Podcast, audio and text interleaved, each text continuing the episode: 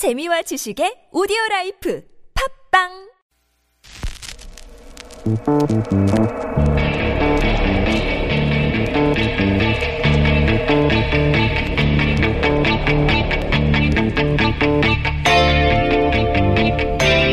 안녕하십니까. 이번 주말 뉴스 공장 주말 특근 맡은 양지열입니다. 제가 지난주에 사실은 3년 만에 여름 휴가를 다녀왔습니다.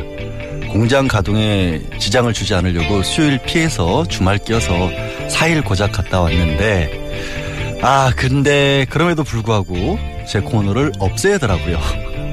내부자 둘 한다고 해서 갑자기 일정이 바뀌었다고 물론 방송 바로 전날 저녁에 알려줬습니다. 물론 아침은 푹 쉬었고요.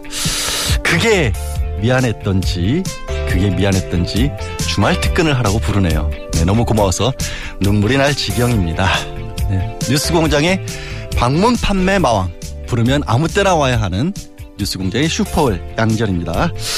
그렇지만 이 무더운 여름 여러분들을 만나는 건 쿨한 일이기 때문에 큰 즐거움으로 받아들이겠습니다. 7월 15일 토요일 아침에 보내드리는 양절의 뉴스공장 주말 특근 시원하고 유쾌한 방송 약속드립니다.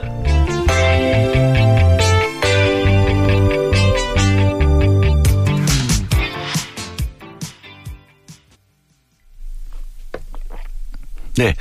아마 라디오 시사 프로그램에서 유일하게 이름이 없는 코너죠. 이름을 붙이기에는 너무 폭이 크신 분. 노회찬 정의당 원내대표의 인터뷰. 이번 주에도 어록들이 쏟아졌습니다. 직접 들어보시겠습니다.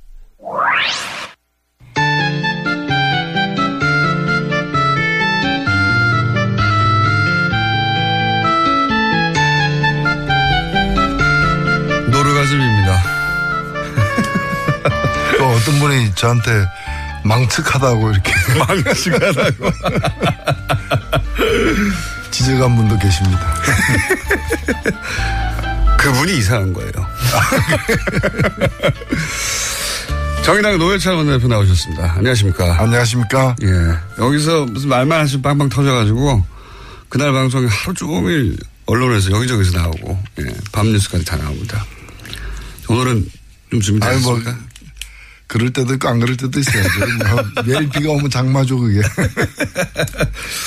어, 오늘 첫 번째 사안은 결국은 이제 구속영장이 발부됐습니다. 예, 예. 양상이 좀 달라졌습니다. 이제 예. 예, 최고였기 때문에 당은 책임이 없다라고 이제 자를 수가 있었는데 어느 정도 이 불가능해진 상황이 됐었습니다. 자기가 판 함정에 자기가 빠져, 빠진 꼴이다 저는 그렇게 생각됩니다.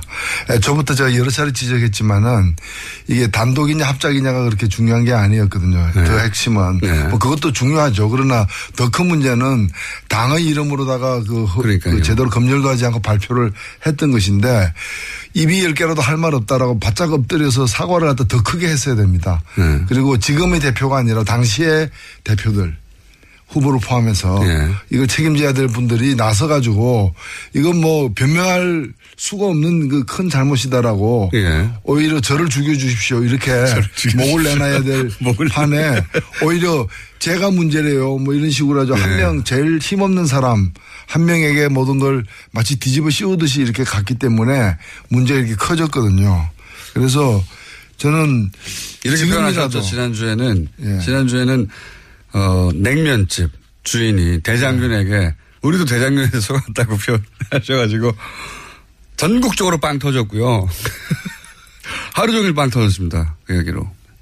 그렇죠. 그 뭐 사실이죠. 그래서 그 냉면집이 한 며칠 휴업을 하든가 그 주인이 이렇게 백배 사죄를 해야 되는데 그 나도 몰랐다 뭐 나도 속았다 이렇게만 가니까 문제가 된 거죠. 그래서 저는 지금도 보면은 또 한 번 더 과거의 어떤 프레임으로 갈 가능성이 있어요. 음. 그러니까 이제 이준서 최고 전 최고위원이 구속되면서 예.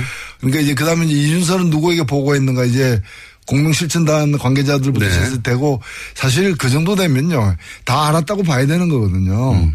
그걸 굳이 나는 몰랐다 누구까지 알았다 또 이렇게 그 한 번 더 꼬리를 자르는 식으로 이제 대응을 하게 되면은 저는 이건 수습하기가 어렵다고 봅니다. 영원히 상처로 남거든요. 이미 수습하기 쉽지 않은 단계까지 갔습니다. 지금 사실. 예, 그렇기 때문에 오히려 지금 많이 늦었지만 지금이라도 그 실제 당시의 과- 당시의 최고 지도부들 후보를 포함한 이분들이 나서 가지고 어 오히려 뭐 그 지금 그 이- 이유미 씨라거나 이런 사람 잘못보다 우리가 더 잘못이 크다.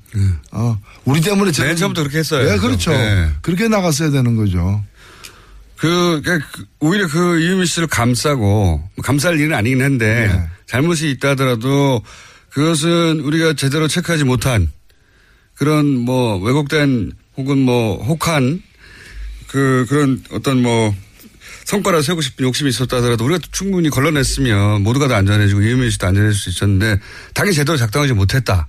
이렇게 갔어야 되는 거 아닙니까, 원래? 그렇죠. 예. 있어서는 안 되는 일이 발생했기 때문에 국민들에게 사죄하는 식으로 가야 되는데 너무 경쟁하는 정당들을 의식하고 또 몇몇 인물들 보호하려고 하다 보니까 오히려 뭐 그 집이 불타를 벌이는 지금 상황이 온 거죠. 이건 어떻게 보십니까? 추미애 대표가 그 시점 직전에 그러니까 검찰의 영장 청구 직전에 이건 미필적 고의라고 봐야 되는 거 아니냐. 근데 네. 미필적 고의라고 하는 본인이 판사니까 그런 법률 용어를 쓰기도 해- 했겠지만 검찰이 적용할 수 있는 게 뭐 그런 혐의이다 보니 이거 지시한 거다 가이드라인을 제시했다. 지금도 사실 그렇게 얘기하고 있어요. 네. 아직까지는 국민의당의 영장 발부 이후의 논평 초반부를 보면 새벽에 나온 걸 보면 아직도 추미애 대표의 가이드라인을 따른, 따른 것이다. 근데 그 추미애 대표의 발언을 국민당 입장에서는 좀 아픈 발언이고 이렇게 썩 이렇게 환영할 발언은 아니겠죠. 당연히. 당연히 그렇겠죠. 예, 그러나 그걸 가- 검, 검찰에게 가이드라인을 제시한 거다라고 얘기한다면 그러면 이유미 단독 범인이라고 예- 주장한 자신들의 입장도 또 다른 가이드라인을 제시한 거죠. 맞습니다. 예. 예. 그래서 그 누구나 다 그런 가이드라인 제시한 게 되기 때문에 자기 의견만 말하기만. 하면 예. 예, 지, 예. 그리고 무엇보다 저는 좀 더 이 문제가 되는 거는 뭔가면은 그 특검하자는 주장이 있잖아요. 예, 예. 아니 그러면 이 사태가 이유미 건이 없었으면은 이, 이 수, 재수사를 하자는 얘기를 안 했을 거 아니에요. 아니, 지역 그렇죠. 비리 의혹이 있는지 없는지를. 예. 근데 이게 발생하니까 그걸 덮으려고 물타기 하려고 한 거잖아요.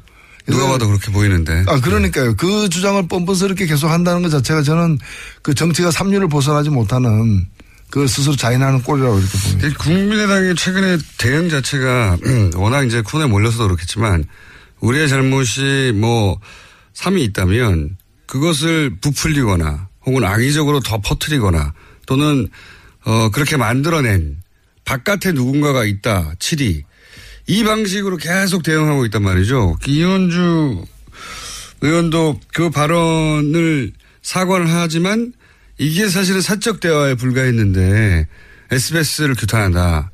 꼭 이렇게 뒤에 큰 토가 달려요. 이 대응 방식 계속 근데 그게 반복되는데. 상식적으로 국민의 눈으로 납득이 되면 괜찮은데 전혀 납득될 수 없는 거죠. 예를 들면은 조금 전에도 이제 그 특검하자는 주장은 말이죠. 너 소매치기가 이제 돈을 훔쳤어. 네. 그러니까 소매치기를 이제 잡아가지고 이 사람이 제 돈을 훔쳤어요. 이러니까 소매치기 하는 말이 그 돈은 어디서 났는지 조사해 봅시다. 뭐 이런 거 있잖아. 그 돈은 정당하게 번 돈인지. 어, 그 지갑에 있는 당신의 그 돈은 아니 자기가 소매치기 했으면 그걸로 벌 받아야지. 당신 돈은 저 정당하게 번 돈인지 그것도 함께 조사합시다. 특검을 합시다. 그것도 특검으로. 네. 어, 그렇지. 경찰서는 안 되겠는데. 안 되지. 이건 특검에 가는, 특검에 가야 될 건입니다. 뭐 이렇게 얘기하는 거고. 특검에 안 가려면 둘 다 그냥 풀어주세요. 어, 그런 거지. 어, 이게 되게 순간적으로 나오죠, 이게. 아, 그리고 자유한국당도 사정이 참 안 좋습니다, 요즘. 예. 예. 원래 이제 야당이 대선처럼 큰 선거를 지고 나면 속사정이 좋을 리가 없는데 그런데 그걸 감안하더라도 사정이 좀 많이 안 좋아요. 대표가 새로 뽑혔는데도 불구하고 어, 원내대표하고 각이 계속 쓰고 있고요. 예. 그리고 이제 혁신을 하겠다 면서 이제 외부 인사를 영입했는데 박근혜 전 대통령은 정치보복을 당한 것이다. 어, 라는 입장을 가진 유석춘 위원장이 들어오셨어요. 혁신하고 정반대로 가고 있는 거죠. 사실 혁신이란 거는 말 그, 그대로 껍데기를 벗겨서 새롭게 새로 태어나는 걸 얘기하는 거니까 반드시 고통이 따를 수밖에 없고 네. 그 고통을 감내하겠다, 감수하겠다라는 의지의 표현이 이제 혁신이거든요. 근데 지금 보면은 이분은 어 보수의 혁신, 보수가 보수는 지금보다 더 아파해야 된다. 아픔을 통해서 새롭게 나- 태어나는 이 길을 걷는 게 아니라 그 보소의 아픔을 갖다 보소의 모르핀이에요. 어, 그러니까 어 박근혜는 억울하게 잡혔다. 이게 그러니까 자신들이 잘못한 게 아니라 자기들은 계속해서 억울하게 지금 당하고 있다. 네. 그런 근거와 또는 그런 어떤 철학을 계속해서 주입시키는 그 보수의 어떤 마약 같은 어, 그런 이제 역할을 하기 때문에 이거는 여기서는 혁신이 있을 수가 없는 거죠. 그리고 이제 박근혜 전 대통령 뭐 탄핵과 관련해서도 그게 대략 한 8대 2 정도로 탄핵 찬성이 많았고 탄핵이 실제 이루어지고 나서는 그 비율은 더 높았거든요. 예. 결국은 잘 된 일이고. 그렇죠. 그러니까 그게 아니라 정치 보복을 당한 것이다라고 하면 팔을 버리겠다는 전략이 든단 말이죠. 최소한. 그렇죠. 아, 지금 사실은 뭐 이분만이 아니라 그 자유한국당의 그 지도부는 뭐 약간씩 이제 그 방향은 틀립니다만은 공이 공통점이 뭔가 하면은 이라도 건지겠다. 네. 예. 팔은 버린 지 오래된 거예요. 버리죠. 예. 다시 그 시절로 갈 가능성은 없다고 보는 거기 때문에. 새로 시작한다면 이제 2가 아니라 혹은 1.5가 아니라 남 5, 적어도 5를 먹어야 사실은 해볼 수 있는 거 아닙니까? 그걸 그러니까 전략이 보- 처음부터 그래야 그렇죠. 되는데. 보수의 매력을 새로 발굴해낸다거나 보수의 강점, 장점을 또 다시 정립을 해가지고 어 지지를 확장해 나가려는 그런 의, 의사는? 거의 예, 그, 네. 그 거의 없어 보여요. 그러니까 그 뭐 세상을 포기한 사람들이 있다는 거예요. 예. 그러니까 상대가 실수하고 상대가 스스로 망하기를 이제 기원하는 예. 예, 그런 거죠. 저도 진짜 이해가 안 갑니다. 뭐 이런 생각 하시는 분도 있겠지만 당연히 혁신을 하고 새로 그림을 그린다면 새- 집을 새로 짓겠다는 건데 더 큰 집을 지은 전략이 나와야 될 것 같은데 있던 집도 자꾸 줄- 줄이려고 하는 것 같아가지고 음. 이런 생각을 하시는 분들이 존재하겠지만 분명히 소수인데 근데 소수라고 생각하지 않는 것 같아요. 자, 뭐랄까 숨어 있을 뿐 시대가 이러하여 그분들이 그 많- 감각을 상실한 거죠. 예. 지금 어디에 있는지 위치에 대한 어떤 인지 기능도 굉장히 퇴화한 거고. 지금 이제 임시국회도 계속 공전 중인데 요 상황은 어떻게 보십니까? 어떻게 돌파해야 됩니까?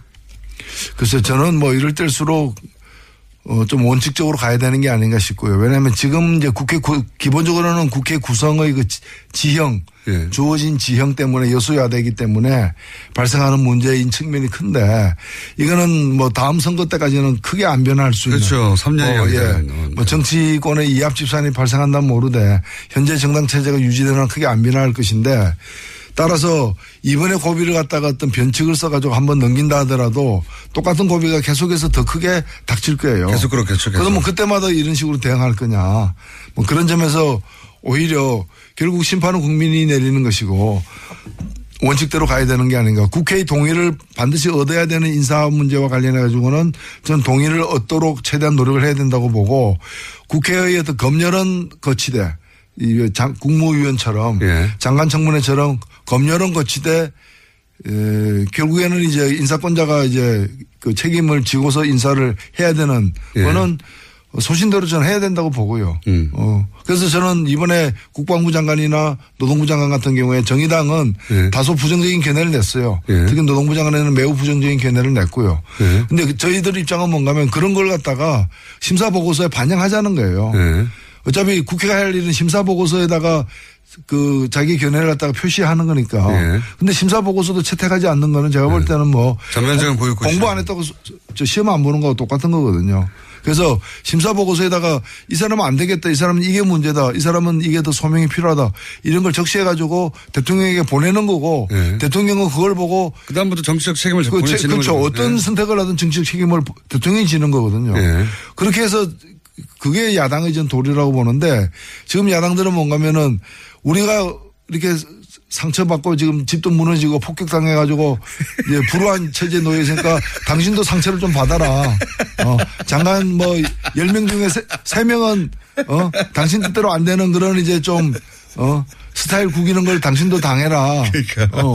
혼자 나- 잘 나가면 되냐 이거죠. 그렇죠. 예. 바로 나는 불우이웃인데 당신은 왜 멀쩡한 양복 입고 이렇게 어, 구김살 하나 없이 이렇게 구김살. 서 있느냐. 하나 없이. 어, 어. 좀 넘어지고 흙도 묻혀라 이제 이 얘기죠.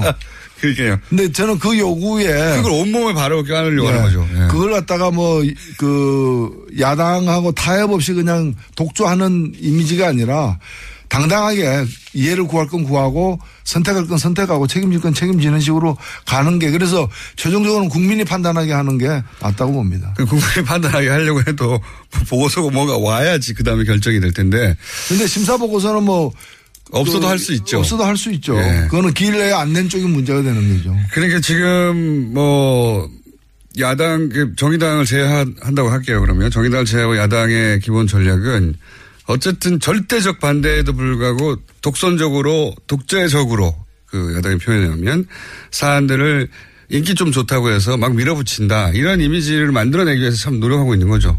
예. 그게 성공적일지는 잘 모르겠습니다만은 하여튼 전략은 그러한 걸로 보여집니다. 알겠습니다. 오늘 여기까지 하겠습니다. 지금까지 어, 비유의 달인 비유의 달인 정의당의 노회찬 원내대표였습니다. 감사합니다. 네, 감사합니다. 다음 주에 뵙겠습니다.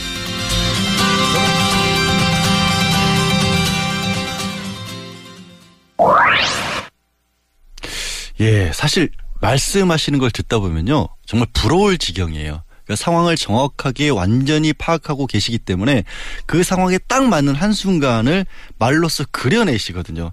그만큼 탁월한 비유를 하시니까 뉴스 공장에서 얘기를 하시고 나면 하루 종일 그야말로 타사 프로그램에서 범- 빈번하게 인용이 되는데 그것도 매주 빅히트를 치면서 말입니다. 그래서 정가, 언론가 다 통틀어 역시 노회찬이라는 찬사가 쏟아지고 있다고 하고요. 청취자들께서도 많은 그 문자 보내주고 계신데 5195, 1107, 7963번님들이 대표님 코너명을 이제 지어 보내주셨어요. 비유의 달인 회찬, 비달 회찬, 비유의 달인 비달로순. 이건 뭔가 그 화장품이었던가요? 그 광고 비슷한 그런 느낌이 드는데 하여튼 주옥 같은 아이디어가 있긴 있었습니다만은 여전히 아직도 코너 제목으로 하기에는 너무 큽니다. 이 코너의 내용이. 자, 부엉다래님께서 슈퍼 수요일이네요. 노회찬 의원과 내부자 두 분까지 이런 문자 주셨습니다. 네. 슈퍼 수요일. 그래서 제 코너가 죽고 있습니다. 내부자 둘 어떻게 이겨야 할지 고민입니다. 네, 이어서 토요일 아침 교통 상황 알아보겠습니다. 영화 박열에서 진짜 미워하고 싶을 만큼 악역을 완벽하게 소화해서 주목을 끌고 있는 배우시죠. 제일교포 3세 출신의 배우 김인우 씨 인터뷰가 있었는데요. 아 이런 건 적어도 문화부 출신 문화부 문학 담당 기자였던 제가 했어야 제대로 인터뷰를 했었을 텐데 아쉽습니다. 한번 다시 들어보시죠.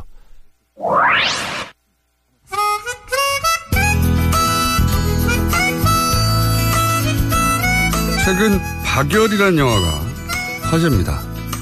저는 못 봤습니다. 여기서 관동 대 지진으로 인한 조선인 학살 사건 원흉에 해당되는 일본인 내무 대신 역할을 맡은 배우가 있습니다. 다들 일본인인 줄 아는데 제일교포 3세입니다. 직접 스튜디오에 모셨습니다.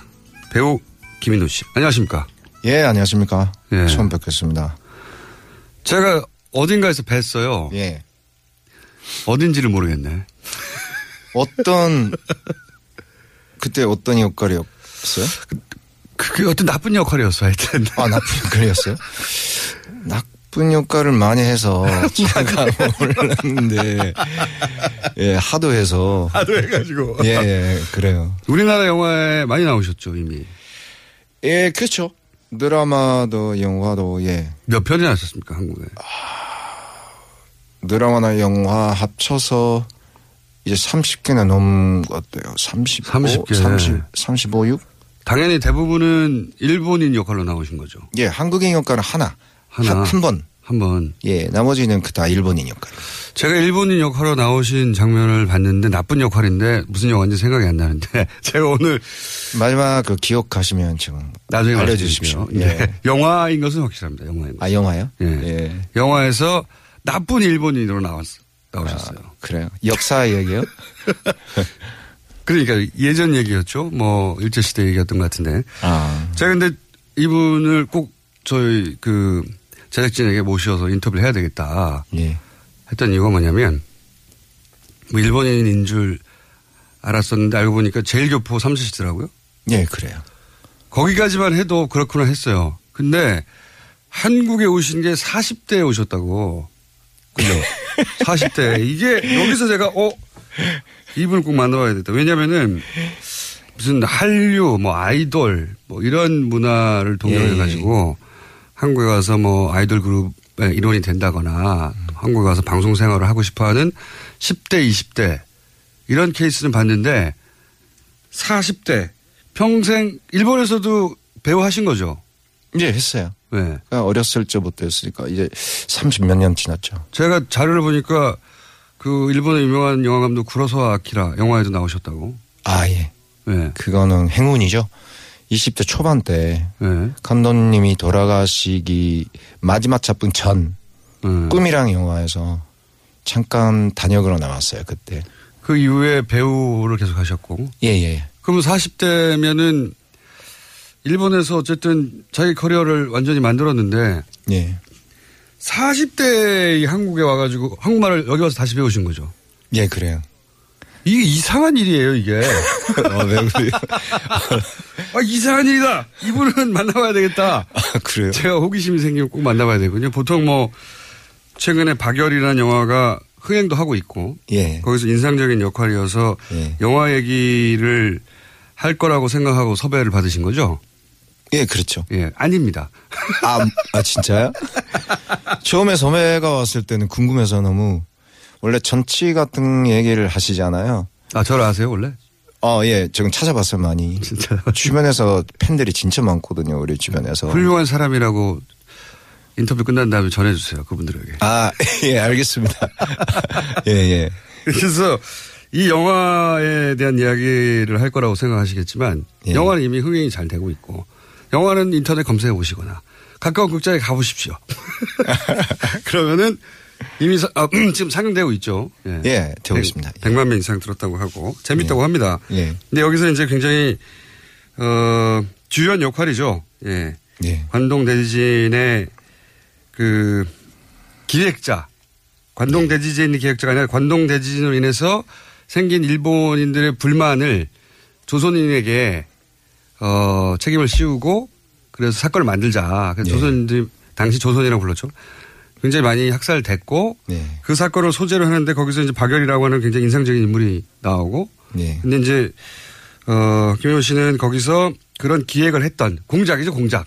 예, 맞죠. 예, 공작을 했던 내무 대신 역할을 하고 있습니다. 예. 인상적으로. 저는 김은우 씨가 한 사람의 인간으로도 궁금하고 그리고 40대에 와가지고 예. 고생을 참 많이 했겠다. 예. 이런 생각도 들고 왜 3세이지만 여기 뭐 백이 있는 것도 아니고 배경도 없고 기반도 예, 없고 예. 말도 안 되고 맞아요. 뭐 하러 여기에 왜?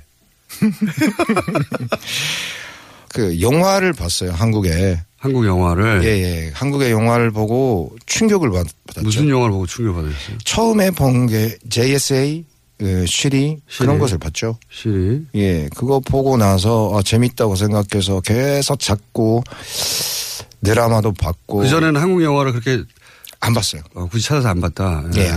안 봤죠. 실이 그때 굉장히 큰 히트를 쳤죠. 실이 그리고 예, JSA도 봤고 다양하게 다 봤죠. 그 중에서 아 이거 나 한국 가서 영화 해야 되겠다고 결심을 하게 만든 영화가 있어요. 집으로요. 이정현 감독. 네, 좀 담담한 영화 아닌가요? 예, 그거랑 파이랑이랑 파이, 파이라는 최민식 예, 민식이 나와가지고 예, 예. 그 사랑 얘기 뭐 예, 그래요. 바닷가에서 막 울고 하는 연기. 예. 그 무슨 장면이 거기서 충격을 받으신지. 그러니까 영화는 감동을 주거나 그런 거 힘을 주거나 그런 거 하는데 사랑을 주는 게 처음이었거든요. 영화를 보고 사랑을 받, 받는다라고 해요. 사랑을 그 영화를 보고 느끼셨다. 예, 예, 예, 그래요. 음. 어, 저 혼자에게 계속 여기 있어서 제가 주변에 아무도 없으니까 그래서 완전히 그, 그때는 완전히 제가 인생에서 아무것도 안 보였던 시기여서 그래서 그때 집으로랑 영화를 우연히 봤을 때, 어, 엄하게 이렇게 펑펑 울었어요. 펑펑. 어, 예. 네. 그래서 뭐, 뭐 어머니가 저를 안아주신 정도로? 듯한 예, 그런 느낌이 들고 그래서 계속 그 영화를 아, 반복해서 어머니가 안아주는 느낌이 예, 드셨다고요? 예, 그래요. 오, 감성이 예민하신 분이네. 감수성이 예매하는 건 아니고. 그리고 파이라는요. 파이라는 그저 뭐 감동적이고 그 연출력이 뛰어남고 아 이거 이런 영화를 본 적이 없다는 생각이 들었거든요. 어. 그러니까 여태까지 제가 본 그 유럽 영화, 미국 영화, 일본 영화 자 많이 봤는데 더 다른 느낌이 들었어요. 음, 한국 영화만의 독특한 힘이 있다. 예, 예, 나 이런 데 가서 영화 만들고 싶다 이런 생각을 하셨어요? 예. 예, 많이 했죠. 어, 여기에 출연하고 싶다 이런 영화에. 예, 그렇죠. 그, 그러면 그 생각 하나만 가지고 그냥 일본에서의 생활을 그냥 다 접어버리고 오신 거예요? 예, 3년 고민했어요. 3년. 어, 3년. 예, 3년 고민 갈까 말까 해서 이제 이게 고민되셨겠죠. 예, 예, 그렇죠. 한국에 무슨 도와줄 분이 있으셨어요? 어서요, 무슨. 그렇죠. 그러니까 40이 아이, 넘어서. 짐을 버리고 이렇게 가야 된다는 것은 어 이게 두려움밖에 없죠. 당연히 그렇겠죠. 예. 근데 뭐 인생 하나밖에 없고 아 후회한 할 거면 이게 차라리 가는 게 낫다. 해보고 후회를 하더라도 하자. 예, 그렇죠. 어. 여기 왔더니 본인의 그런 직설적인 성격하고 잘 맞습니까, 한국에? 예, 맞죠. 많이 맞는 것 같아요. 말이 맞는 것 같아요. 예, 그렇죠. 말이 맞는 한국이 약간 거칠하잖아요. 거칠하잖아요. 최근 10년 사이 한일 관계가 좀 변했습니까? 느끼기에? 아, 바, 바뀐 것 같아요. 그래요? 어떻게 바뀌었어요? 최근 10년 사이에? 어, 제가 있을 경, 이때는 그 차별형이 많이 있었어요, 일본에서도 아직. 일본에서 한국인에 대한 차별이 아주 많았었는데. 그때는 있었어요. 예, 본인이 느끼기에는 예. 평생 살았지만. 예, 예. 음. 그 예술 쪽에서 많이 그게 극복이 됐죠, 극복. 그러니까 영화나 드라마나 우- 노래를 많이 듣는 그 일본 사람들이 많이 생겨서. 이제 한국에 대한 그 뭐라 인식이 많이 달라진 것 같아요. 어떤 식으로 달라졌어요? 많이 좋아진 것 같아요. 그러니까 어, 그러니까 거기서 한국어를 배우는 사람이 엄청나게 늘었거든요. 그 일본 사람들이. 네. 그래서 그 예술의 힘이라고 할까요? 그래서 그 부분에서 관심을 가지는 사람이 많이 생겼어요. 어, 그 차이를 느끼세요? 예, 많이 느껴요. 그러면은, 그러니까 최고의 감독들은 누굽니까? 이 사람, 이 사람, 이 사람하고 일하고 싶어 있, 있을 거 아닙니까? 역시 제가 본 그 영화 감독 이정 이정양 감독 아, 같이 하고 집으로. 싶죠. 예, 같이 네. 하고 싶죠. 지금 사이가 좋아요. 언젠가 출연하려고. 아 그런 거 아니고 술 많이 같이 먹어요. 제가 오늘 모신 이유는 박여월 때문이 아니라, 어, 마흔에도 용기를 내면 완전히 다른 환경에서 다시, 어, 자기 인생을 리셋하고 시작할 수도 있다. 그런 케이스들이 드물지 않다. 예. 인생 전체 80이면 한 40 중에 툭 잘라가지고 네. 저는 한 전혀 다른 인생을 살아보는 것도 괜찮잖아요. 예. 그런 걸 직접 해보신 분으로 혹여 어 30대 40대 어, 고민하는 분들에게 해고- 해주고 싶은 말씀 없어요 혹시? 어 제가 한국에 와서 예. 책을 봤 그러니까 의연찮게 책을 봤어요. 예. 가- 평범한 글이었거든요. 그러니까 결국은 너는 뭘 하고 싶냐? 결과적으로는 뭘 하고 싶냐? 그러니까. 이런 글이었거든요. 음, 그뭘 하려고 그러는 건데 네가 원하는 게 뭐야 진짜로 원하는 게 예, 이런 거. 음. 그게 저한테 와닿거든요. 그래서 아 내가 이것도 아니고 저것도 아니고 이렇게 따지면서 이렇게 사는 내가 있다. 음. 그러니까 이러면 안 되겠지. 그러니까 한번 잡, 잡아보자. 아무거나 일단 지금 눈앞에 있는 것을 한번 잡아보자.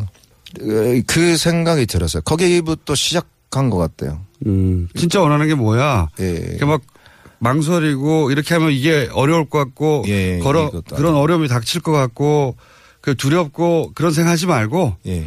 눈앞에 가장 가까이 있는 예. 거를 확 잡았다. 예, 잡으라. 그런 거죠. 여러 가지 있는데 그 중에 하나가 따지면 이게 끝이 없잖아요. 그렇죠. 예. 걱정하고 앉아 있으면 끝이 없어요. 누구 탓에 이렇게 넘기고 또 넘기면 또 그것도 답이 안 나가 안 나올 남 거고. 탓도 그만하고. 예, 네. 예. 일단 뭐 내가 뭘 고쳐야 되는지 뭘 수정해야 되는지 그 생각을 많이 했어요. 우선적으로 내 자신의 문제가 뭔가 이- 있다. 그 때문에 이렇게 막힌다. 이 생각을 했거든요. 아무 배경도 없고 백도 없고 근거도 없이 그냥 한국에 와가지고 마흔에 예. 열아홉 살이나 열일곱 살이 아니라 예. 마흔에 와서 이제는 최근 개봉한 박열이라고 하는 흥행하는 영화에서 가장 나쁜 예, 그렇죠. 어, 가장 나쁜 일본인 미즈노 역할을 예. 연기하셔서 화제가 된 예. 김인우 씨는 오늘 만나봤습니다. 예. 오늘 말씀 감사합니다. 예, 감사합니다. 네, 지금까지 배우 김인우 씨였습니다. 예, 뭔가 약간 어색해요. 그 영화를 보고 사랑받는 느낌 때문에 울었다고 할 정도의 섬세한 문화 예술인인데 공장장이 마치 강력계 형사가 취조하듯이 인터뷰를 하는 바람에 조금 좀 아쉬웠습니다. 김인우 씨는 그래도 뉴스공장 나가고 나면 실시간 검색어에 오를지도 모르다는 얘기를 듣고 굉장히 제작진한테 정말로 그럴 거냐고 궁금해하면서 가셨는데 실제로 실검에 오르셨습니다. 축하드리고요. 네. 김민우 씨 팬이란 8452번님 정말로 멋진 엄청, 엄청 멋있었다. 멋진 연기 기대할까요? 라는 문자 주셨고요. 어, 공장장이 얘기한 것처럼 40대의 삶의 터전을 떠나서 뭔가 새로운 일을 한다는 건 정말 힘든 일이거든요. 어, 게다가 이분이 이렇게 말씀하셨어요.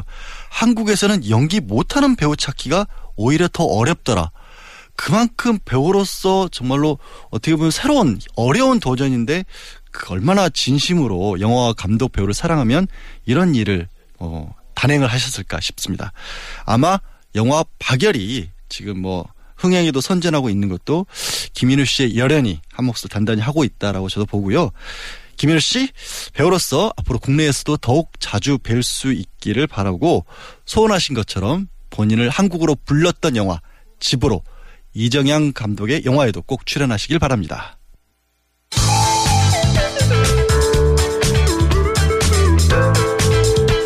뉴스의 깊이가 다릅니다. 최고의 뉴스 생산자 김어준입니다.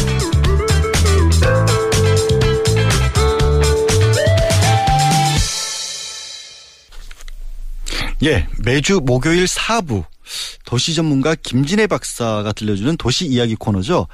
이번 주에는 용산 미군 기지 이전과 그 남은 자리의 공원화 문제를 다뤘습니다. 김진애 박사의 전문성이 제대로 드러난 시간이었는데요. 직접 들어보시겠습니다.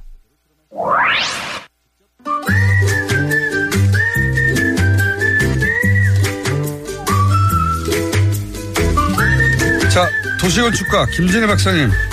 네, 안녕하세요. 예, 화장실 편을 마감하고 화장실. 예. 아, 이제 여름을 맞이하는 휴가 특집을 시작한다고 하셨는데 여름에 도시 여행 특집을 좀 한다고 그랬는데 그 네. 이미 우리 예고까지 했잖아요. 지난번에 오늘 베를린 하겠다고. 네. 그런데 이제 베를린보다 우리 거를 좀 시작을 해보죠. 사실은 저기 작가가 갑자기 요청을 했는데 네. 용산공원에 대해서 좀 얘기를 해, 용산 기지 또는 용산공원에 대해서 얘기를 해줬으면 좋겠다. 근데 아직 거기 휴가. 갈 수 있는 데는 아니잖아요. 어, 근데 이제 이런 거지. 여- 뭐 휴가라고 하는 거는 꼭 가, 가서만이 아니라 사실은 용산공원 같으면 사실 베를린처럼 베를린 장벽처럼 우리한테 굉장한 또 역사적인 의미가 있는 데잖아요. 곳이긴 합니다. 그래서 역사 여행과 더불어 미래 여행으로 이- 이건 우리가 또 만들어 가야 되니까. 하지만 아직 생태 공원이 만들어지지 않아서 아, 그러니까 그러니까 꿈을 꿔보자 이거죠. 어, 그러니까 네. 그거 만들어진다 그런 여행으로 가면 안 되나요? 꿈꾸지 아, 않고 그냥? 아, 꿈꾸지 아니 아니 그럼 아니 아니 그 그거에 대해서 제가 오늘 좀 반론을 제기를 좀 하려고 합니다. 용산 기지. 네, 네. 용산 기지 내지는 용산 공원.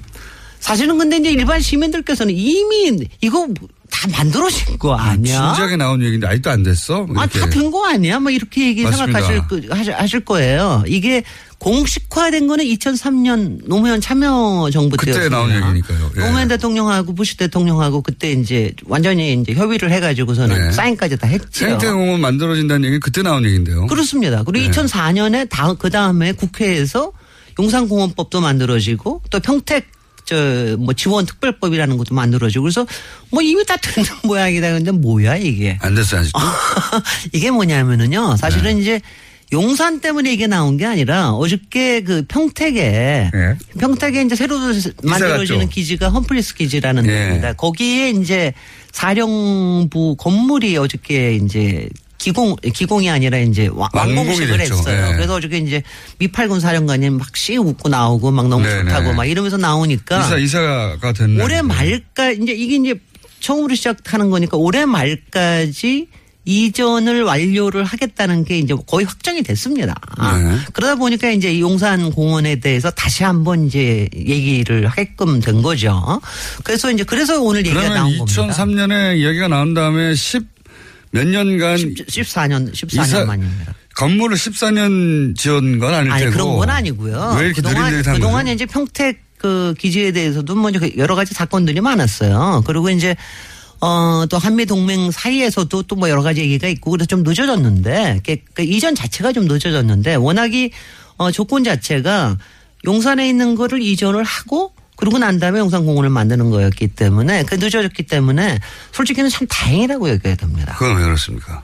어떻게 보면 다행인 게 지난 10년 동안 이명박 정부하고 박근혜 정 박근혜 정부 뭐이 여러 가지 너무 이상한 짓을 많이 했거든요. 아, 그래서 개발로 어, 그러니까 이게 정권 교체되고 난 다음에 용산 공원이 다시 떠오르는 거에 대해서 저는 마음으로 굉장히 이제 안도를 합니다. 생태공원이 아니라 사실 초기 계획도 그런 게 많이 있었죠. 생태공원이 아니라 온갖 건물들이 들어가지고 아니 뭐 꼭 그런 거는 아니고요. 네. 어 이제 이렇게 얘기를 하죠. 뭐 이제 우리가 누구만 나쁘다고 그렇게만 얘기할 건 아니고 이게 이제 이게 처음에 이게 가능해졌던 건 노태우 정부 때였어요. 네. 1990년에 됐습니다. 그때 공약이었어요. 공약. 네. 그 공약이었습니다. 그래서 저는 사실은 어, 저의 그 이 프로 생활의 시작도 거의 이 용산공원하고 같이 시작할, 왜냐하면 이게요, 우리 전문가들, 전문가들한테는 정말 이게 너무 너무 매력적인 프로젝트거든요. 이건 도시에 대해서 완전히 다시 생각해 볼수 음. 도심 있는 거기 한가운데 이렇게 큰 땅덩어리가 그럼요. 뚱 생겼으니까. 그리고 이제, 아니 뭐 땅덩어리 그렇게, 그렇게 너무.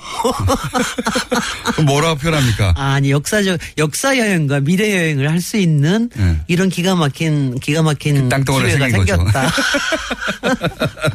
그렇게 그래서 뭐 그, 그래서 그림을 막 그릴 수 있고. 그림도 많이 그렸습니다. 어, 네. 뭐 거기에다 다 주택만 짓자는 사람도 있었고 주택 문제 심각할 기념관 때 여러 개 짓다는. 기념관 짓겠다는 네. 얘기도 근데 하여튼 2004년에 이른바 기본 계획에서 그때도 사실 꼭 잘 한 것만은 아니에요. 그때 미국 미국한테 미국에다가 뭐는 주고 뭐는 안 주고 돈은 어떻게 하고 뭐 이런 거로 이제 주로 협정을 하는데 어, 돈 문제에서는 난 저는 잘한 건지는 잘 모르겠어요. 거의 8조나 우리가 저기 주, 저기 네. 평택 기준 만드는데 들어야 네, 되니까 맞습니다. 그것도 큰 이제 용산.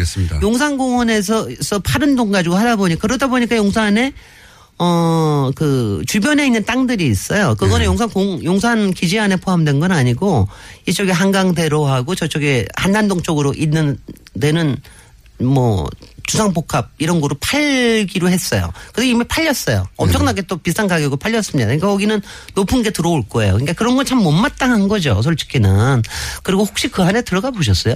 들어본 적 있습니다. 드래곤 호텔이라는 데 가셨을 거예요 아마. 거기 가서 주로 먹는 게 고기입니다. 스테이키. 스테이크 먹으러 뷔페. 갑니다. 네. 맞, 맞습니다. 스테이키를 굉장히 미국식으로 잘 하는 호텔인데 그 드래곤 호텔은 그대로 거기에 있게 돼요. 미군이 이용할 수 있도록. 너무 화나지 않아요? 나는 저는 그건 그게 왜- 이렇게 화가 나요. 왜 그래요? 아, 그러니까 미군이 그렇게 요청을 한 거랍니다.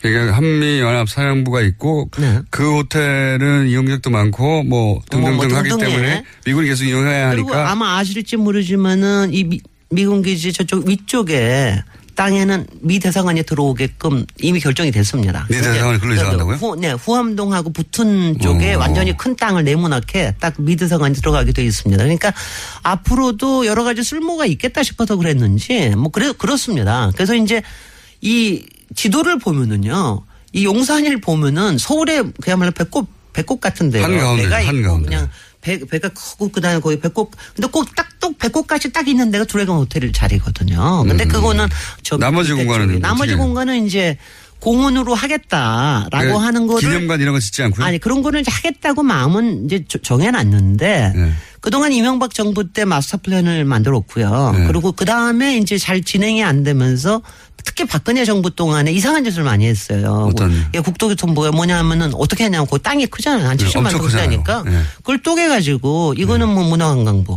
이거는 뭐 아. 이거는 여성부, 이거는 무슨 경찰청. 그래서 기념관 짓겠다고 막 기념관, 일곱 개로 네. 나눠 나눠놨어요. 그래서 기념관 빌딩만 다 차지할 정도로. 그래가지고 예. 그때 안 그래도 이제 그 밑에 아실지 모르지만 국립중앙박물관이 길게 옆으로 있거든요. 네. 그러니까 이제 그래가지고 서- 솔직히 전문계에서도 그렇고 역사계에서도 굉장히 많이 반대를 했습니다. 이거 이거 이걸 이렇게 쪼개서 하면 어떡하냐. 이게 뉴욕에 센트럴 파크 같은데 진짜 부럽거든요. 네. 글쎄 말이죠. 도시 한 가운데 네. 거기 엄청나게 큰 녹지가 있잖아요. 네. 그 거기만 벗어나면 빌딩 숲인데 네. 거기를 들어가면 숨 쉴 수가 있거든요. 글쎄 말이죠. 그런 게 도시 한가운데 가장 발달한 도시 한가운데 그렇게 어마어마하게 있는 게 정말 부러운데 글쎄, 이 그래서- 기회 찬스. 그래서 이게 이게 말하자면은 이제 서울에도 드디어 허파가 생기는 거 아니에요 말하자면은 이게 이거 이런 거를 갖다가 이런 이런 식으로 땅을 쪼개 저, 저는 정말 땅 쪼개는 거는 정말 제가 반대를 하거든요. 그래서 그런 짓을 하려고 작년에 발표를 했습니다. 잘하는 건데, 아, 땅 쪼개는 맞, 거. 맞습니다. 땅 쪼개 가지고 거기다가 특히 그 그 안에는 국방부가 굉장히 많은 자리를 차지하고 있습니다. 아시죠? 네. 그 가운데 국방부. 그러니까 말하자면 이제 용산의 땅이 역사에 대해서 이제 조금은 우리가 생각을 해야 될 게 조금이 아니라 많이 생각을 해야 되는 게요. 어, 조선 왕조가 저기 사용하던 꽤 큰 땅이 있었어요. 그러니까 거기에다가 그냥 가서 그냥 저 주둔을 한 거죠. 외국 군대가 들어오면 주둔하는 곳. 아, 그러니까 너무 너무 쉬운 게 항상. 바로 성문 밖에 있고 예. 땅은 넓고 그리고 교통 편하고 한강 바로 붙어 있어서 그러- 뭐. 그러니까는 이제 네. 한강 바로 붙어 있고 그러니까는 예전에는 여기 한 중간 정도까지 배가 들어오기도 했습니다. 그러니까는 이제 쉬- 쉽게 그렇게 했던 거죠. 그래서, 음. 그래서 이제 몽골이나 이런 청나라 같은 경우에는 일본 치겠다고 여기다 병창 기지 만들었고 음. 일본 애들은 여기서 태평양 전전, 전정하겠다 병창 기지 만들었고 미국이 뭐 했는지는 저도 잘 모르겠습니다.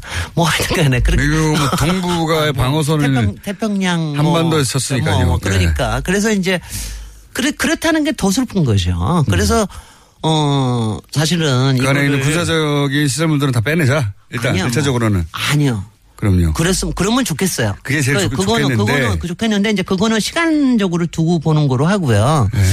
제가 이제 몇 가지 생각을 하고 있는 게 있어요. 몇 가지 그래서 오늘 제가 그 얘기를 하고 싶어서 그걸 어떻게 활용하자. 아니, 아니, 어떻게 활용하자는, 예. 아니, 그게 생태적으로 복원이 되는 거는 굉장히 중요한 거기 때문에 그건 중요합니다. 그러니까 땅, 네. 땅, 땅 나눠 먹게 하지 말자. 사실은 네. 이제 그 뉴욕시에 있는 센트럴 파크도 거기 200년 역사가 땅 따먹기 방어 역사예요. 음. 맨날 이거 들여놓겠다. 저거 들여, 왜 땅이 크니까 뭐라도 조금 들어갈 수 있는 것그 같잖아. 개발업자들이 얼마나 탐이 나겠어요. 아, 얼마나 탐이 나요. 그러니까 거기다가 무슨 한가운데인데. 식당 집어넣겠다, 무슨 호텔 집어넣겠다.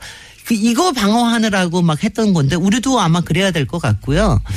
그래서 아마 이제 우리가 당장 내년부터는 뭘 이제 뭔가를 할 수 있는데 지금 거기에서 가장 큰 이슈가 되는 게 뭐냐면은 아까 그 8조 들어가는 것도지만 토, 그 토지 정화 문제가 굉장히 큽니다. 거기에 상당히 오염이 돼 있기 때문에. 아, 군사 시설이었기 근데 땅 때문에. 오염을 정화시키는 게 돈이 많이 드는데. 그 돈을 미군이 안 냅니까?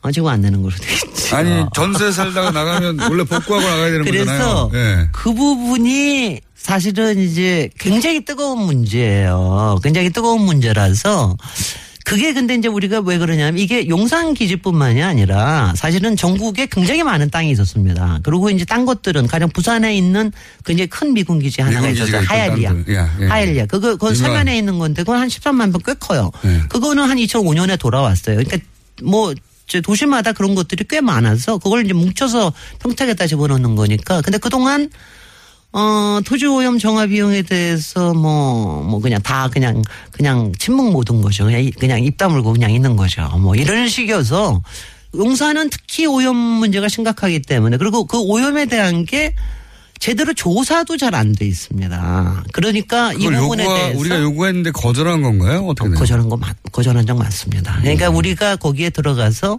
아까 제가 아까 예- 여쭤볼게요. 거기 들어가 보셨다는 게 드래곤 호텔만 들어가 보셨죠? 아니 그 뒤쪽에 그 일정 정도 공원 시설 기- 공원처럼 돼돼 들- 있긴. 있잖아요. 예. 근데 가보면은요. 지금 우리 우리나라 국민 중에 그 안에 들어가본 사람이 몇 사람이 될까요? 1%도 안 될 거예요. 0.1%. 아, 못 들어가는 줄 알죠. 저는 0.1%에 속해서 저는 조사하면서 한번 들어갔던 적이 예. 있어요. 근데 솔직히는 그 안에 무슨 일이 있는지는 일반 국민들은 아무것도 모릅니다.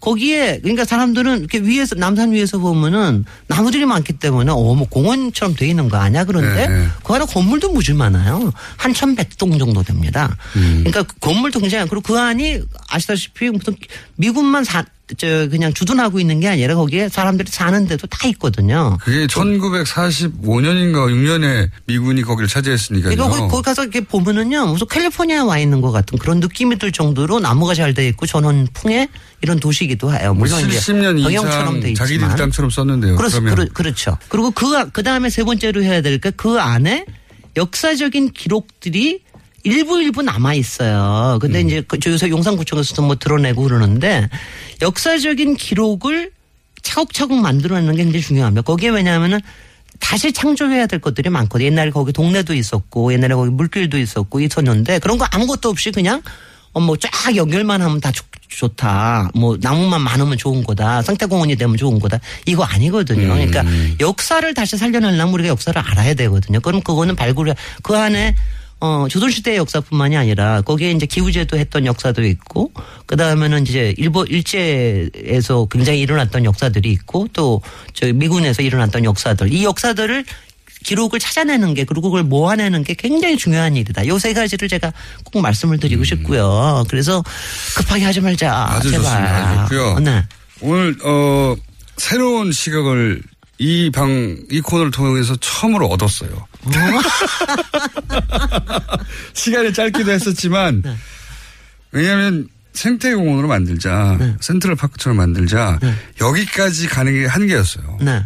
그 이전에 항상 어 뭡니까 박물관 짓고 네. 시멘트 건물 짓는 게 싫어서 그런 시도들이 너무 많으니까 야 그럼 아무 데서나 지을 수 있잖아 시멘트 건물은 여기는 제발 네. 공원으로 만들자 여기까지 한계였는데 공원으로 만들기 전에 네. 예 전에 우리의 역사와 그걸 체험하게 만들고 그 공간이 해체되는 과정도 하나 상징화하고 역사화하고 그런 다음에 충분히 의견을 수렴하고 네. 그래서 결국 생태공원을 만들다 하더라도 네. 하더라도 이게 10년 동안 만들 이유가 없습니다. 앞으로 이게 111년 만에 돌아오는 건데 앞으로 30년 걸렸는데 무슨 상관이 있습니까? 음. 우리랑 같이 호흡을 할 땅인데. 그래서 다시는 여기가 외국 군대 주둔지고 그또 되지 말아야 하고 네. 그죠? 아주 좋은 시간이었고요. 그럼 산, 산경축 수경추. 수경축은 못 외울 것 같습니다. 김진애 박사님이었습니다. 감사합니다. 감사합니다. 예, 111년 만에 우리 땅으로 돌아오는 용산, 용산 생태공원에 관한 얘기를 들려주셨는데요. 아, 이 방송 나가고 나서 국도교통부에서 김진애 박사님 자- 직접 찾아뵙고 설명회를 가지고 싶다고 연락이 올 정도로 어, 어떤 뜻깊은 그런 시간이었습니다. 남성호, 김순금님 같은 많은 청취자분들께서도 공감을 해주셨어요. 또 오왕성님은 김진애 박사님을 용산 생태공원 마스터 플랜 대표로 추천해 주시기도 했습니다. 1951님은 김호준 뉴스 공장에서 언급했으니 곧 생태공원 될 겁니다. 뉴스 공장 효과 이런 의견을 주셨는데요. 이참에 뉴스 공장도 뉴스 농장으로 좀 바꿔서 친환경적 생태 친화적 뭐 이런 쪽으로 나가보는 게 어떨까 좀 그런 생각이 잠깐 들었습니다. 그 김에 공장장도 좀 깨끗하게 좀 다듬고 예. 용산 미군기지 환경 오염부터 투명하게 공개하고 제대로 씻어서 글자 그대로 아픈 역사를 씻고 해당 지역이 멋진 도심의 공원으로 거듭나기를 바라고요. 김진애 박사님 의견처럼 정말 저도 차분히 진행하기를 바랍니다. 방송도 차분해지기를 바랍니다. 토요일 아침 교통 상황은 어떨지요? 교통정보 듣고 오겠습니다. 네, 김호준의 뉴스공장. 누가 누가 멀리서 듣나. 이벤트를 계속할 수밖에 없는 게 참신하고 톡톡 튀는 청취자분들의 참여가 계속 늘고 있어요. 예. 4345번님, 상암동에서 듣고 있습니다. 멀리 있는 사람한테만 관심을 주시다니 몹시 분합니다. 이런 문자 주셨고요. 율곡 선생 이순신 장군의 후예 이거 족보가 어떻게 되는 거죠? 이분께서는 뉴스 공장과 제일 먼 곳은 자유한국당 당사라고 의견 주셨습니다. 뉴스 공장 애청자이신 당직자, 보좌진, 국회의원, 지방의원, 당원까지 많이들 참여해 주시기 바라겠습니다. 뉴스공장 주말 특근 오늘 양재열 제가 준비한 순서는 여기까지고요. 다음 주 수요일 8시 10분에 여러분을 찾아뵐 수 있을까요? 말까요? 응원해 주십시오. 고맙습니다.